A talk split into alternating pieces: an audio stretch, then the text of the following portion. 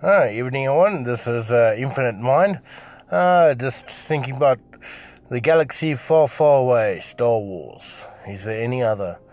No, but I think that'll be actually uh, quite interesting. Why, in most countries, you got like, either your states or your borders, you need passports and visas. All you need is in Star Wars is just a ship and, well, screw it. Let me just go. Let me go to Hoth, or actually, if you want sun or in a cold country like I am sometimes, if you want summer, go on holiday. That's actually interesting. What's it? Taking a ship. Look at being part of having an Imperial Star Destroyer. Yeah, it's nice, cool. I mean, come on.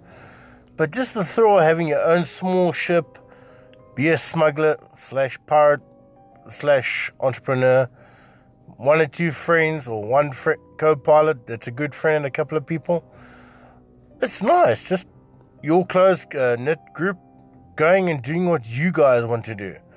Well, throw on law, that's always the thing of the day.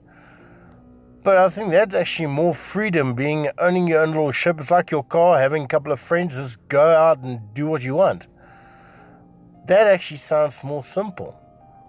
Go on an adventure. It's like Sunday drive for some people. Other people, hey, one weekend, hey, let's go to a place in our country we've never been before. It's the thrill, it's the adventure. And in life, we actually need that sometimes.